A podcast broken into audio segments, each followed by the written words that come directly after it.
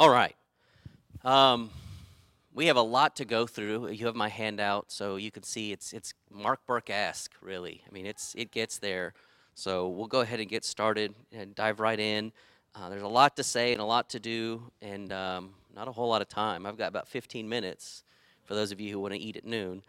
Um, for the rest of us who will, who will, stay here for the remainder of my sermon, um, we'll, we'll dive right in. And, and really, as, as I was praying about what the Lord wanted me to share this morning, um, I, I just I started to pull this thread that um, that I found in Scripture and, and began to unravel uh, the undergarments of the Word, if you will, um, as as I'm studying through this. So we, I, I I've really been praying um, about where we are in this world. I, I call it this dying world because truly, as you look out into what's going on in this land and, and the various things that are happening, um, you know, it, it, it, it's exciting. It hurts my heart in a sense. Um, I, I can see the, the book of Revelation coming to life, and, and whether you're a post trib or a pre trib or mid trib, doesn't really matter. Um, I have felt for the very longest of times that, that the end is near, right? And it's something that's been preached for uh, decades, centuries, right? The end is coming. Jesus is coming. And, and I truly believe that. I, I believe that with all of my heart. And, and the enemy would want you to think that that's not true, that Jesus isn't coming soon, that it's going to be a long, long, long ways from now. And so don't worry about it. Just relax, you know, hang back, enjoy his presence. Everything's going to be okay. And, and I, I'm here to tell you that's just, that's a lie. Will, will I die before I see the Lord return? I can't answer that. I, I feel in my heart that I will be here when the end is, is here. I will, I will hear that trumpet sound. I mean, regardless, you're going to hear the trumpet sound, right? Wherever you are. But will I be here on this earth? I, I don't know. And I can't tell you if you will be here either. I, I just don't know. But, but at the end of the day, it doesn't really matter. I, I have been taught since I was a young Christian, at the ripe old age of 15, that Jesus is coming, the end times are here, and, and you have to be vigilant, right? Um, it has been interesting to see the way this world is playing out. Because one of the things that they, they teach you as you learn about Revelation and, and the sermons that go on about the end times is that there's going to be this this antichrist there's going to be this universal currency there's going to be a universal religion and, and christians will be persecuted. There's going to be earthquakes and, and wars and rumors of wars and all these these uh, cataclysmic things that are happening. And if you look out in this world right now you see glimpses of that you hear of these things and and so many people are, are, are quick to point out that's it that's that's the beginning we're here we're here and, and i'm not i'm not here to say that okay? I'm, I'm not uh, an extremist in that sense, but I will say that the signs are very, very clear that something is happening out there in this world. And whether you want to pl- uh, you want to blame climate change on, on what humans have done, or, or whether it's a natural occurrence in the life cycle of the earth, or, or truly it's, it's God's powerful heat coming down, it, it doesn't really matter. The fact is, something is happening. Something is happening.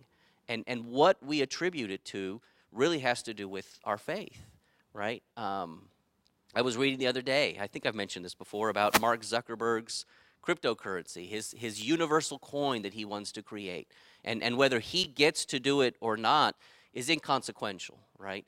Someone one day will create a universal currency that everybody can use. But, but we're already kind of in that state right now with Bitcoin and, and all the things that are going on. We're getting to a place where all of these things are, are starting to become unified. When you talk about universal religion, is there going to be a religion that everybody subscribes to? No, obviously not, because as Christians we have learned uh, stay away from that.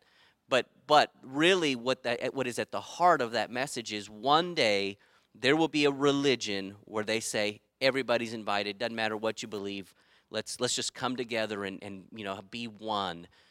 That exists today. Did you know that? It exists today.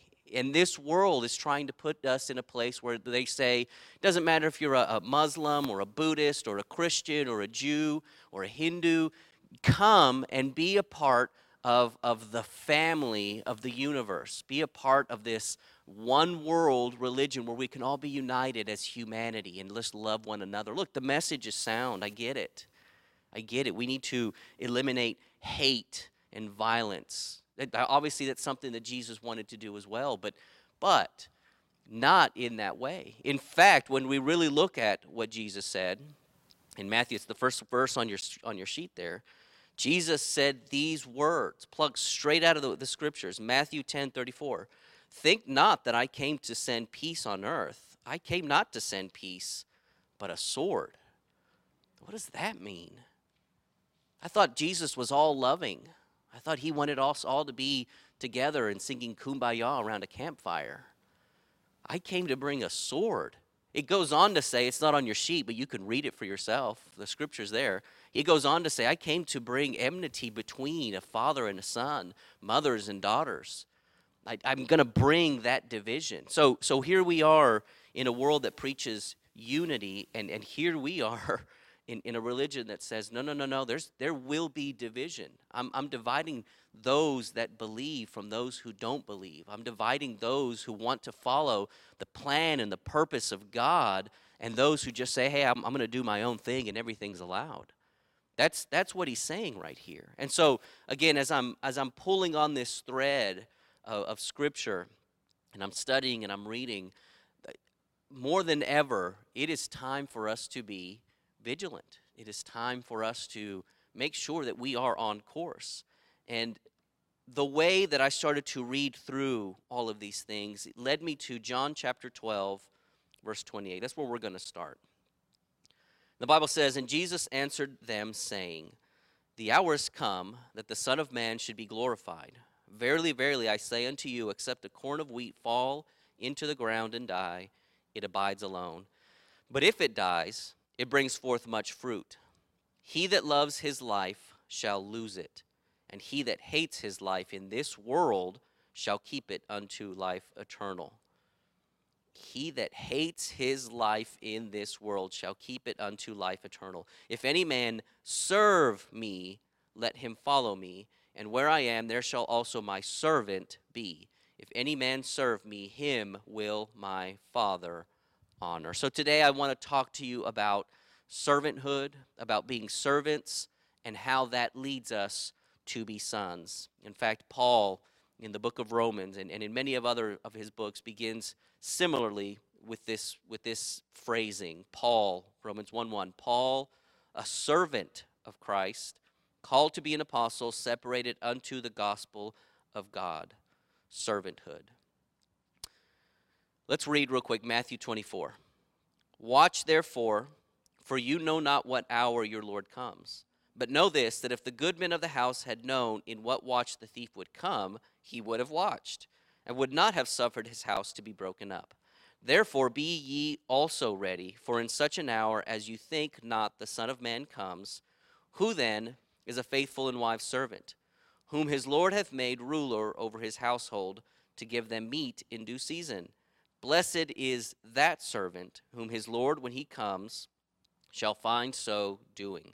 Verily I say unto you that he shall make him ruler over all his goods. But, and if that evil servant shall say in his heart, My Lord delays his coming, and shall begin to smite his fellow servants, and to eat and drink with the drunken, the Lord of that servant shall come in a day when he looks not for him, and in an hour that he is not aware of, and shall cut him asunder, and appoint him his portion with the hypocrites there shall be weeping and gnashing of teeth. We're going to read the next one as well, but, but I just want to point out very clearly here, Jesus is referring to us as servants. And, and, it, and if you don't think he's referring to us, then think of it this way He's referring to an, an action of someone going away, the Lord of the house going away, and people left behind to administer, administrate the items of the household. And because that, that person is gone, the Lord of the house is gone, the people left behind are tasked with making sure that they stay on duty, on watch for whatever goes on. And if they don't, when the Lord returns, there will be a reckoning. there will be a reckoning, is what it says.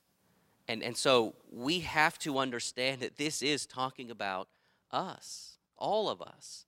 And, and we have to be on watch. Matthew 20, 25 through 28.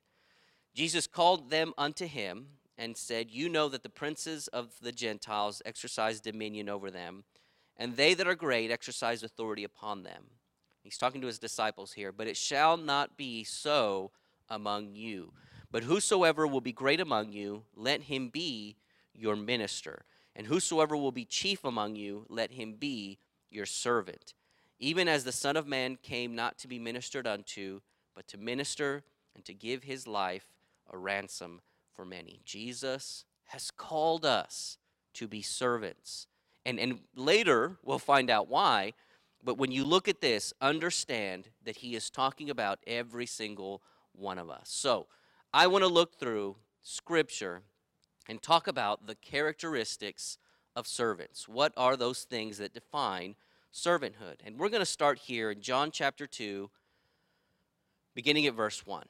You all know this story. I'm going to read it because it is such a great story. I love it so much. But we're going to read it, John chapter 2, verse 1. And the third day, there was a marriage in Cana of Galilee, and the mother of Jesus was there, and both Jesus was called and his disciples to the marriage. And when they wanted wine, the mother of Jesus said unto him, They have no wine.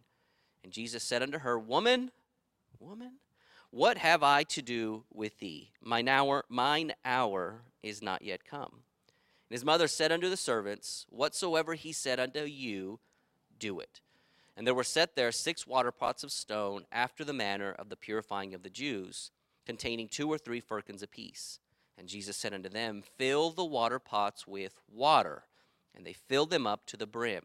And he said unto them, the servants, Draw out now, and bear unto the governor of the feast. And they bear it. When the ruler of the feast had tasted the water that was made wine, and knew not whence it came, but the servants which drew the water knew, the governor of the feast called the bridegroom, and said unto him, Every man at the beginning doth set forth good wine and when men have well drunk, then that which is worse. But you have kept the good wine until now. I've spoken on this verse before. I, I love this passage because it really talks about partnership with Jesus, about following what he's asked you to do.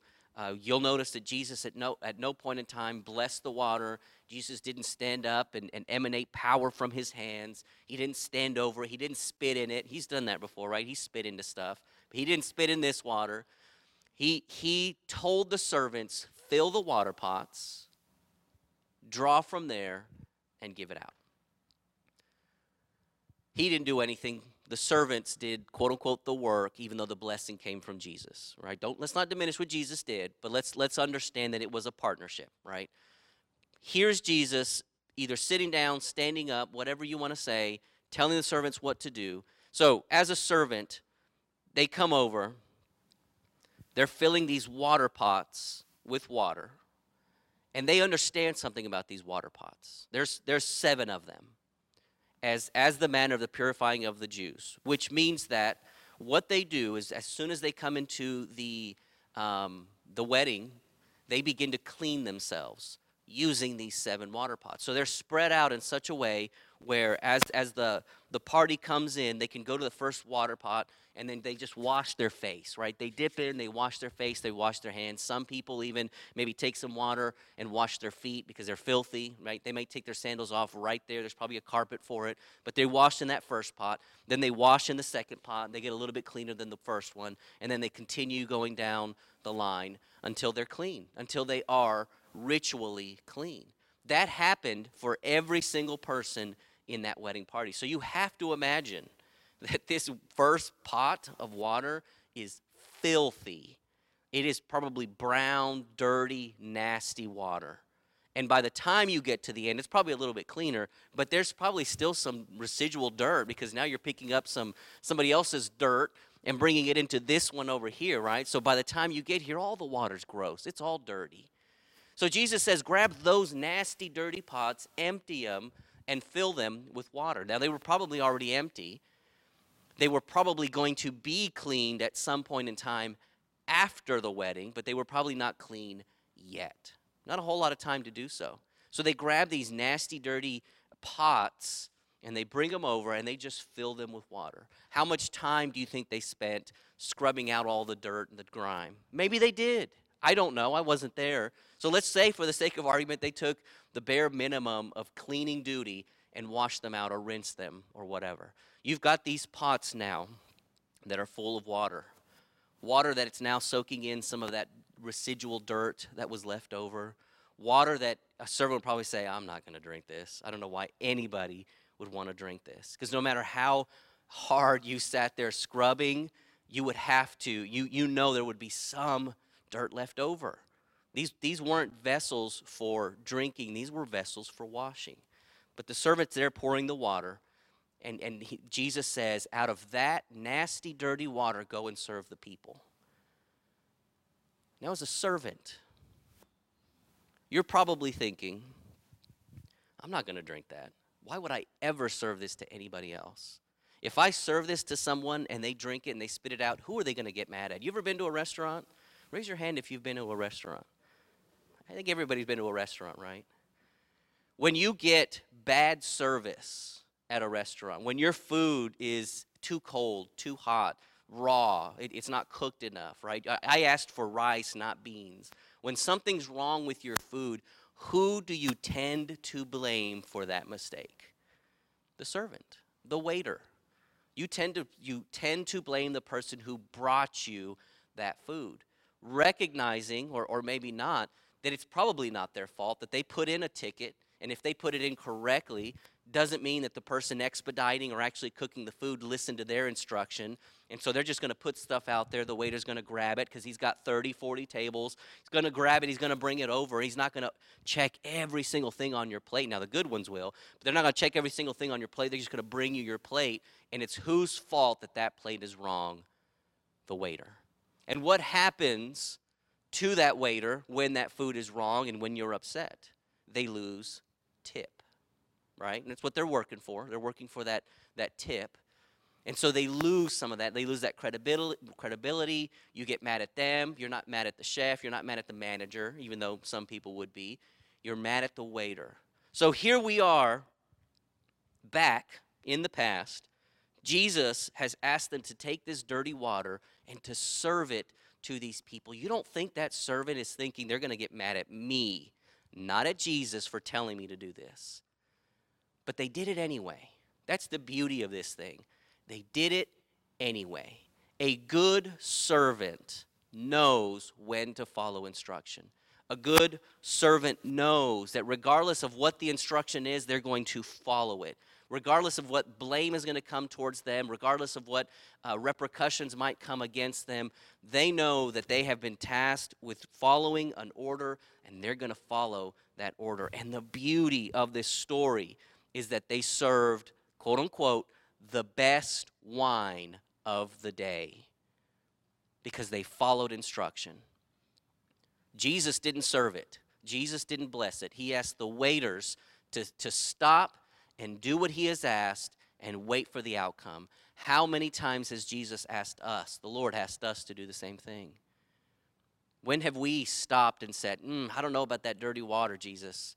there might be a better way let me let me come up with something for you let me let me think through this and i'll i'll, I'll decide what might be best for my path going forward a good servant knows to do what has been asked of them and that's one of the lessons that we have to learn when we move from servanthood to sonship a good servant will do what has been asked of them i have been um, on both sides of that line. I, I, was a waiter at the mansion, as many of you all know, and, and it's interesting to see how people treat you um, based on what you're wearing that day, whether you're in the waiter clothes uh, or just a, a, normal Joe Schmo out there hobnobbing with the rich folk.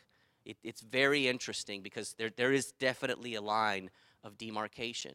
And, and we have got to be of the heart that says, I am on the side of the line that says, I will serve the Lord. I will do what he has asked of me because that is what's going to bring us the great wine, the best wine. Let's read Matthew 25 14. For the kingdom of heaven is as a man traveling into a far country, who called his own servants and delivered unto them his goods.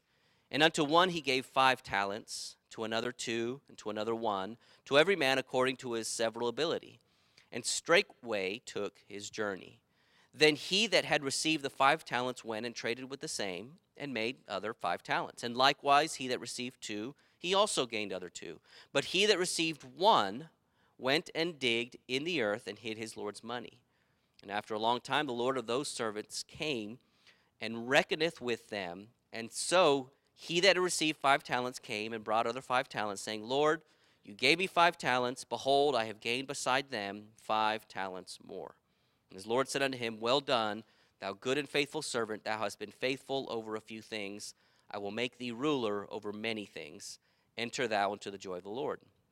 And he also that received two talents came and said, Lord, you gave me two talents. Behold, I have gained two more talents beside them.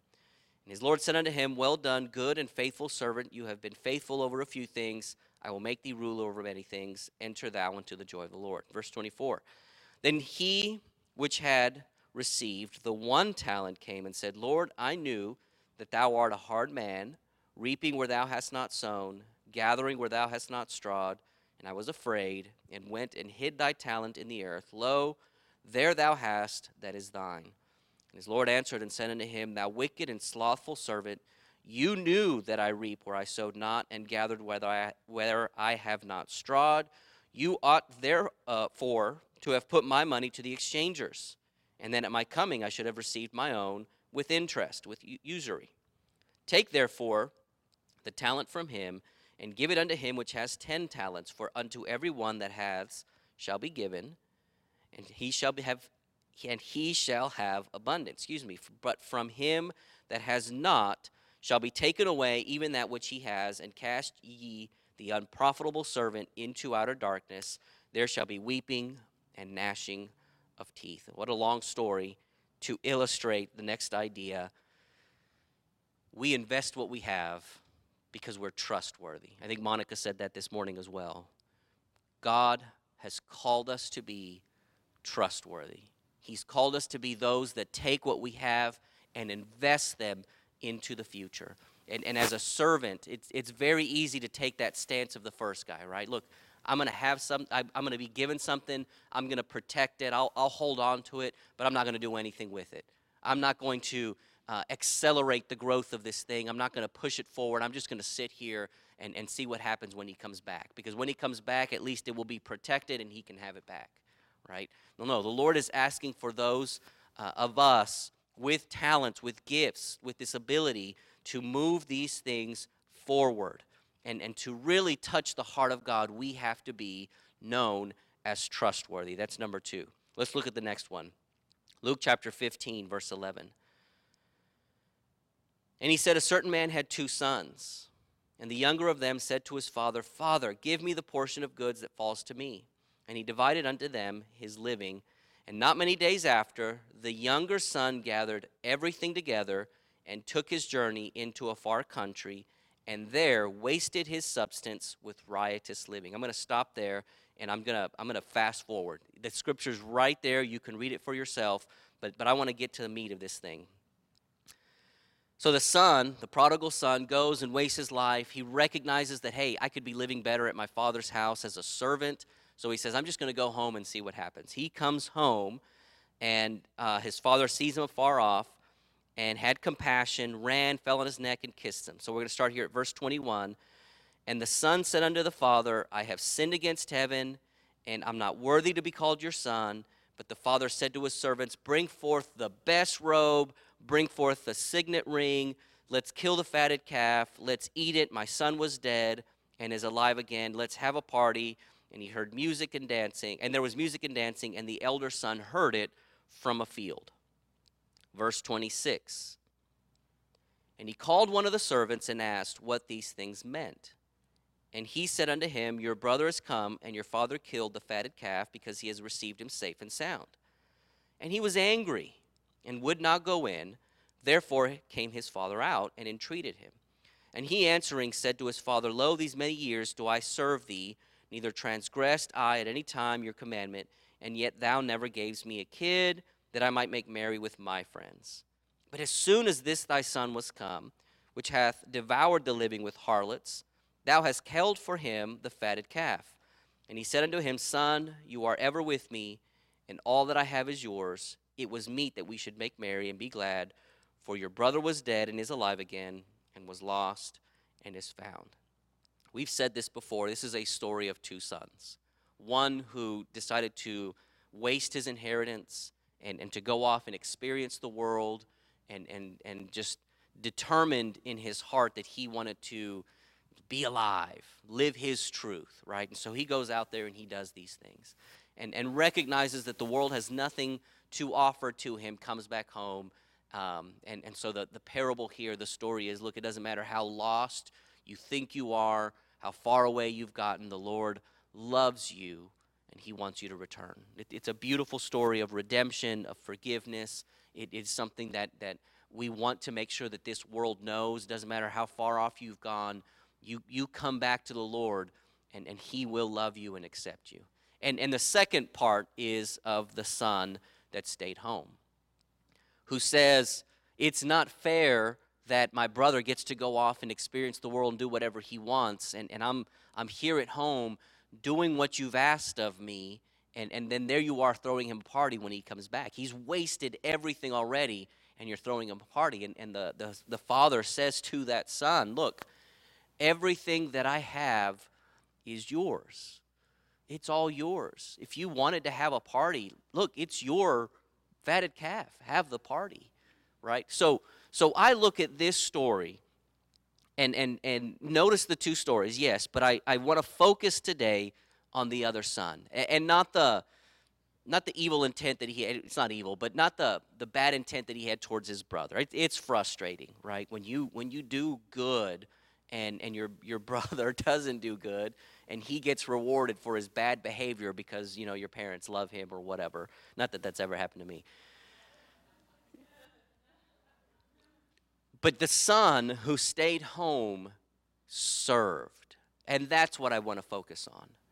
The, the son that stayed home served and i believe that is the appropriate thing to have done obviously but, but when we look at this, we have to understand what was available to that son through, and here's the kicker, through his servanthood. And the father tells him that very specifically.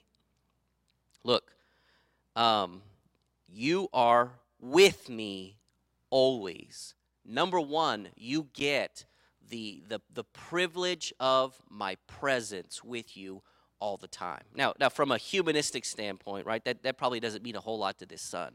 But, but from a spiritual one, what does that mean? To be in this house serving the Father, serving the Lord, there is, there is the added bonus of presence. Imagine how much wisdom, knowledge, relationship, information comes when you are there serving with the Father. I, I remember as the good son, my father having to go out to um, to do odd jobs, right? He he had a, a normal day to day job, but but having to raise this family of, of three young children at an early age, he he felt the need to go out and work even harder, even more. Um, so he would do odd jobs for people and, and then get paid for them. Odd jobs like he would install ceiling fans for people. One of the things that I remember doing a lot of is installing uh, outdoor uh, lights, those, those giant garage lights that go on the outside. They've got those huge halogen bulbs that you have to install. There's a very specific way that you have to do it and a certain amount of power. My dad was not an electrician, um, but, but he was smart enough to figure things out and not get us killed so that we could install these things. So we installed several of those. those they were a fad at the time, I guess. Um, but we would install these, these giant garage lights on the outside of the house, and, and they were on timers. So when the sun would go down, you know, they, they would uh, light up. And so you had to, again, install them a very specific way. So that kind of thing. We would do, like I said, ceiling fans. We would go into people's attics and, and have to do a bunch of stuff. My dad did plumbing. I went with him on these jobs, and I hated doing it, right? It's not like I liked it, but, but I loved my father, and I felt the, the I don't, I don't call it a compulsion, this, this desire to serve my father in that way that I would go with him. Very rarely would my older brother go with us. Very rarely, and, and probably more of a, a matter of the times, would my sister go with us, right? She was a lady. Ladies don't do these things. But they can, they just should. I would go then with my father on these odd jobs. And during that time, we, we didn't sit and bond really. He didn't talk to me about the birds and the bees while we're installing these lights. We, we didn't talk about what I wanted to be when I grew up. It was a very silent time. But the thing that I got out of it the most was knowledge. It was information, so much so that um, I, I was quite proud of myself when we first moved into our house in Forney, um, what, 15 years ago? Something like that? Where the, the girls the what would be the future girls bedroom the guest bedroom did not have a ceiling fan. And i looked at that the configuration of the room i looked into the attic and i thought i can do this. Why pay someone to do what i know i can do? So i went to home depot or lowes i think. I bought a ceiling fan. It was just this, this cute little thing. It wasn't huge. It was kind of small. But i bought this ceiling fan.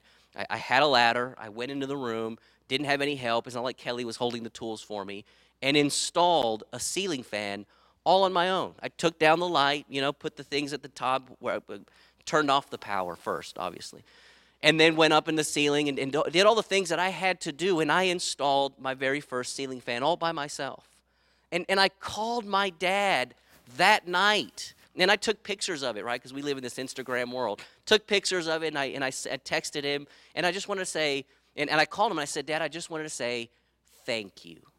Because if I had not gone with you to do these things, I wouldn't have known that I can do this. I'm not an electrician.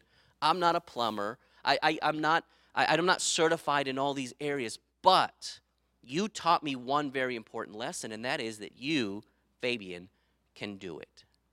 You can do it. And I got that because of presence. I got that because of servanthood. I got that because I was there with my Father learning these things. That is what this story teaches us about the second son. Look, I get it. It's it's it's looks fun out there, doesn't it, Pinocchio? It looks amazing, and there's rides, and there's there's there's all this this fire and people, and, and it looks it looks awesome. There's fireworks. But it's not where you should be. You need to be here with me, learning and growing there will be benefit. You don't feel it at the time. I can't tell you how bored I was most of the time because it's not like my dad let me do the connections, the electrical connections, right? More than anything, I was handing him tools. More than anything, I was watching or, or holding the thing up while he was doing something else. We installed uh, air conditioners. That's another thing we like to install air conditioners in windows. Um, but again, I, I learned so much from my father doing those things. And that is what this story is telling us. The other thing that it tells us is this So thou art ever with me, all that I have is yours. Everything that God has is yours. When you take it from that perspective, we have to understand look, that, that, that world looks inviting, but it's, it's going to be the death of you if you really, really understand what's out there. But what you have in here is everything everything when you stand with the Lord in His presence, when you go out into this world protected and, and, and in the presence of God, you have everything that you need. Everything that you need. Maybe not everything that you want, but everything that you want may not necessarily be good for you anyway. But you do have everything that you need because you have all that is God's. That's what we learn about servanthood in the story of the prodigal son. Yes, there's, there's that, that element of, look, if you're lost out there, come back. But when, when you really look at it from a servant and sonship standpoint, we learn so much about what God wants to teach us. Because the interesting about this is that those that excel at servanthood soon become a part of the family. Let's look at John chapter 8, verse 33. They answered him, this is the, the Pharisees and the Sadducees are talking to Jesus. We be Abraham's seed. I like how it says there. We be Abraham's seed, and were never in bondage to any man. How sayest thou, Jesus, you shall be made free? And Jesus answered them, Verily, verily, I say unto you, Whosoever commits sin is the servant of sin, and the servant abides not in the house forever, but the Son abides. The Son abides ever. If the Son, Jesus, therefore shall make you free, this is obviously a, a talking about servanthood. If, if the Son shall make you free, you shall be free indeed. I know that you are Abraham's seed, but you seek to kill me because my word has no place in you. I speak that which I have seen with my Father, and you do that which you have seen with your Father. You are a servant of sin, but you need to be a servant of the Father because the Father can make you free. Once you get into this idea of servanthood in the house of the Father, Jesus explains to us that that, that beginning state of servanthood leads to freedom that leads to sonship. Matthew 8, 5. Matthew chapter 8, verse 5. And when Jesus was entered into Capernaum, there came unto him a centurion, beseeching him, and saying, Lord, my servant lies at home, sick of the palsy, grievously tormented. And Jesus said unto him, I will come and heal him. The centurion answered and said, Lord, I'm not worthy that you should come under my roof, but speak the word only, and my servant shall be healed. For I am a man under authority, having soldiers under me, and I say to this man, Go, and he goes, and to another, Come, and he comes, and to my servant, Do this, and he absolutely will do it. And when Jesus heard it, he marveled, and said to them that followed, Verily I say unto you, I have not found so great faith, no, not in Israel. And I say unto you that many shall come from the east and west, and it shall sit down with Abraham and Isaac and Jacob in the kingdom of heaven. But the children of the kingdom shall be cast out into utter darkness. There shall be weeping and gnashing of teeth. And Jesus said unto the centurion, Go thy way, as thou hast believed, so be it done unto thee. And his servant was healed in the self same hour. We read this passage because we believe it has to do with faith. And guess what? It does. It's about faith. It's about the centurion's faith. But but let's extend it just a little bit further. I've never had a servant, uh, uh, maybe a slave in this situation here, right?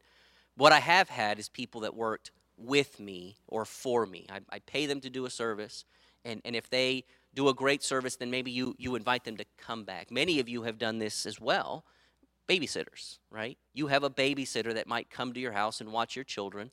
And, and pretty soon you find that that particular babysitter is not worth inviting back because all they do is watch TV and then the house is full of lipstick and crayon all over the place. And so, what did you pay them for anyway? And then there's others where you, you come home and, and the kids are at the table and they're making slime with, with glue and food coloring and, and things are fun and, and they come home and they're excited and they say, hey, can we have that person back? That's, that's the kind of person you think, yes, I want them back. My kids love them, right? And so you invite them back. And then pretty soon you're inviting them back and then back. And then whenever you want to go out, they're coming back, right? They're, they're your go to person. And they're your go to person so much so that all of a sudden, soon they become part of your family. That's what happened with this centurion. If you've ever watched the movie Gladiator, and I'm not endorsing the movie, I'm not saying go see it, but if you have happened to see it, we see uh, the character of Russell Crowe, the gladiator, go through as a general, and, and he has a man standing with him, like a, like a right hand man. But this person is not in the military, he's not a soldier. He is, in all, from all, in all respects, he is his servant. And, and Russell Crowe soon, I'm, I'm going to spoil it, I'm sorry. It's an old movie, you should have seen it by now. Russell Crowe gets captured and um, gets put in jail, essentially. And, and we see throughout this movie the servant all of a sudden appear and begin to work to get his master out of prison and, and back into the life that, that he lived and deserves. And, and my first thought, well, maybe 10 thoughts later, but my, my first thought about this guy was wait a minute, you were serving this man He's in prison. There's nothing he can do about you anymore. Why not go and live your life? Why not leave? If, if you were paid in any sense, uh, you could take that money and, and just go off and, and, and do your own thing. If you weren't paid, well, look, start over. Go, go work for somebody else or go live a life somewhere else. But, but the thing about this is that that man became family to him. And, and it was it was a back and forth. You see that in scenes where, where Russell Crowe and this guy, I don't know his name, I'm just gonna call him this guy. But this guy come together and, and they hug and, and they embrace because they are friends. They are family. They've been together for so long. That's what this centurion was going through. You look at this guy, he's a centurion. That means something. It means that he had many people under him. He was saying to this soldier, Go and get killed, and he would go and get killed. He would say to this one, Hey, come here. I'm about to ask you to do something for me. Rub my feet, right? And that guy would come over and do that thing. And when he said to his servant, Go do this, he would go and do this. But the centurion went all the way to Jesus despite his day job, despite the, the activities and responsibilities that he had, he went to Jesus and he said, I need you to go and heal that guy over there. It's a trek, but I need him healed. Why him? Why was the servant so special that the centurion needed him to go and do that? Because this man had many people under his command. He could have said, oh, The guy's dying, time to get a new one. That's how they treated people back then. Why not that? I have many servants. You, you can't tell me this was his only servant. You can't tell me this was the only person that he kind of pushed around. Why this guy? Why did the centurion go out of his way to go and get this servant healed and better? Did he give the best foot massages? Did he make the best tea? What was it about this servant? It was because he was family because he loved him, because he had been part of his life forever. We don't know if, if the, the centurion grew up with this servant, if, if maybe as a young boy, this servant was part of his father's uh, entourage of servants, and then as he left, he took him with him we don't know that. We don't know if this guy was, was fairly new and they, they went into the army together and then he became his right hand man. I, I akin this to the relationship that, uh, another example, Batman and Alfred. You guys know the story of Batman and Alfred? You do. You, you probably live it every week, right? Batman and Alfred. Batman, Bruce Wayne, has a servant that his parents had. And when his parents died, Alfred became his caretaker. Alfred raised this young Bruce Wayne. Alfred took this man, this young boy, raised into a man, and, and really taught him the ways of, of life and, and protected him. He is still his servant. But Batman and Alfred are family. This centurion and the servant are family. And that is why he went out of his way to make sure that the servant was healed. This is the, the pathway from servanthood to sonship. Because you better believe that when this centurion goes to the great beyond, when he dies, that there is a place in his will, in his inheritance for that servant. And whether it's you will always be a part of this family, or when I die, you are free. Here, take this, this, this plot of money or land or whatever. You better believe he's going to be taken care of. John 15, 15. Henceforth, I call you not servants, for the servant knows not what the Lord does, but I have called you friends. Jesus is talking to disciples. For all things that I have heard of my Father, I have made known unto you. You have not chosen me, but I have chosen you and ordained you that you should go and bring forth fruit, and that your fruit should remain. That whosoever you shall ask, whatsoever you shall ask of the Father in my name, he may give it to you. We see that same thing up above in the prodigal son story. And that your um, these things I command you that you love one another. If the world hates you, you know that it hated me before it hated you. If you were of the world, the world would love his own. But because you are not of the world, but I have chosen you out of the world, therefore the world hates you. Remember the word that I said unto you the servant is not greater than his Lord. If they have persecuted me, wait, the servant, us, is not greater than his Lord. If they have persecuted Jesus, they will also persecute us. If they have kept my saying, they will keep yours also. But all these things will they do unto you for my name's sake, because they know not him that sent me. I call you not servants. He was calling them servants, not to their face maybe, but in his heart he knew, look, you guys are here to serve. You're here to be in my presence. You're here to to gain from everything that I have. And when I heal somebody, we are healing somebody. When when we are going and touching and changing lives, you are going and touching and changing lives. Why? Because one day I'm not going to call you servants anymore. You're going to be my friends. You're going to be my sons. You're going to be my partners. You start out as a servant, but you come out of this as a son. And now you're the one going and healing and touching people and, and doing miracles. That is what God has called us to. Luke chapter 12. Let your loins be girded about and your lights burning. And you yourselves, like unto men that wait for their Lord, when he will return from the wedding, that when he comes and knocks, they may open up unto him immediately. Blessed are those servants whom the Lord, when he comes, shall find watching. Verily I say unto you that he shall gird himself and make them to sit down to meat, and will come forth and serve them. And if he shall come in the second watch or come in the third watch and find them so, blessed are those servants. First, second, third watch, blessed are them. And this know that if the goodman of the house had known what hour the thief would come, he would have watched, and not suffered his house to be broken through. Be ye therefore ready also, for the Son of Man comes at an hour when you think not. This goes back to the very beginning of this sermon, about four hours ago, when we started talking about the end times. When we said, look, now is not the, t- the time to say, look, he hasn't been coming. The disciples were saying he was coming soon decades ago in the 80s they said he was coming soon. They had these ideas that he was going to come in a certain time and that went out of the window. Now we're in, almost into 2020 surely jesus is not coming soon anymore. That's wrong. He's coming. What does the bible say? Be ready.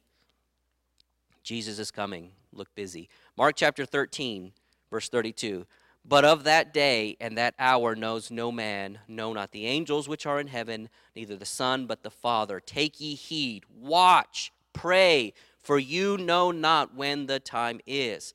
For the Son of Man is, a, is as a man taking a far journey, who left his house and gave authority to his servants and to every man his work, and commanded the porter to watch. Watch ye therefore, for you know not when the master of the house comes, at even or at midnight, or at the cock crowing, or in the morning, lest coming suddenly he find you sleeping. And what I say unto you, I say unto all of you here in this house and watching on this uh, live stream watch. Father, I thank you. I thank you for all that you have done in this house, in this network, in, in my family, I, I thank you that you are here with us. I thank you that your presence abides in this place and, and to the places that call and invite you in. We thank you for that. We thank you for your relationship. We thank you for walking with us, for training us, for being with us. We thank you that everything that you have is ours and that, that we can take the fruit of that and, and go into this world and take dominion Father, we thank you that you are here, that you are there. We thank you, Lord, that you have called us. Lord, we submit ourselves to you as servants. We submit our, our ideas, our thoughts, our agendas. We give them all to you and we say, whatever you ask, we will do it. Father, because we know that you have called us to be sons, and through servanthood, we become those sons. Lord, equip us. Equip us as we go forth in sonship to reach this world, to reach the nations. Empower us, Father. Be with us every step of the way, and we thank you for it. We love you, and we ask these things in Jesus' mighty name. Amen.